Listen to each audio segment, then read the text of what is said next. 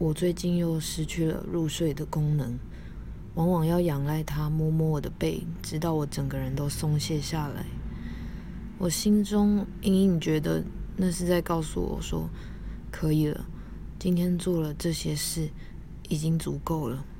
可是真的很难。最近慢慢体会到，所谓许愿但不抱期待这件事，会以什么样的方式降临在我身上？不抱期待的意义是不去限制愿望发生的方式。但就像在夜晚的山路上开着车，在我看不见的路上，困境也有，自我怀疑也有，无法言语表达的心意更多。于是我花了很多力提醒自己。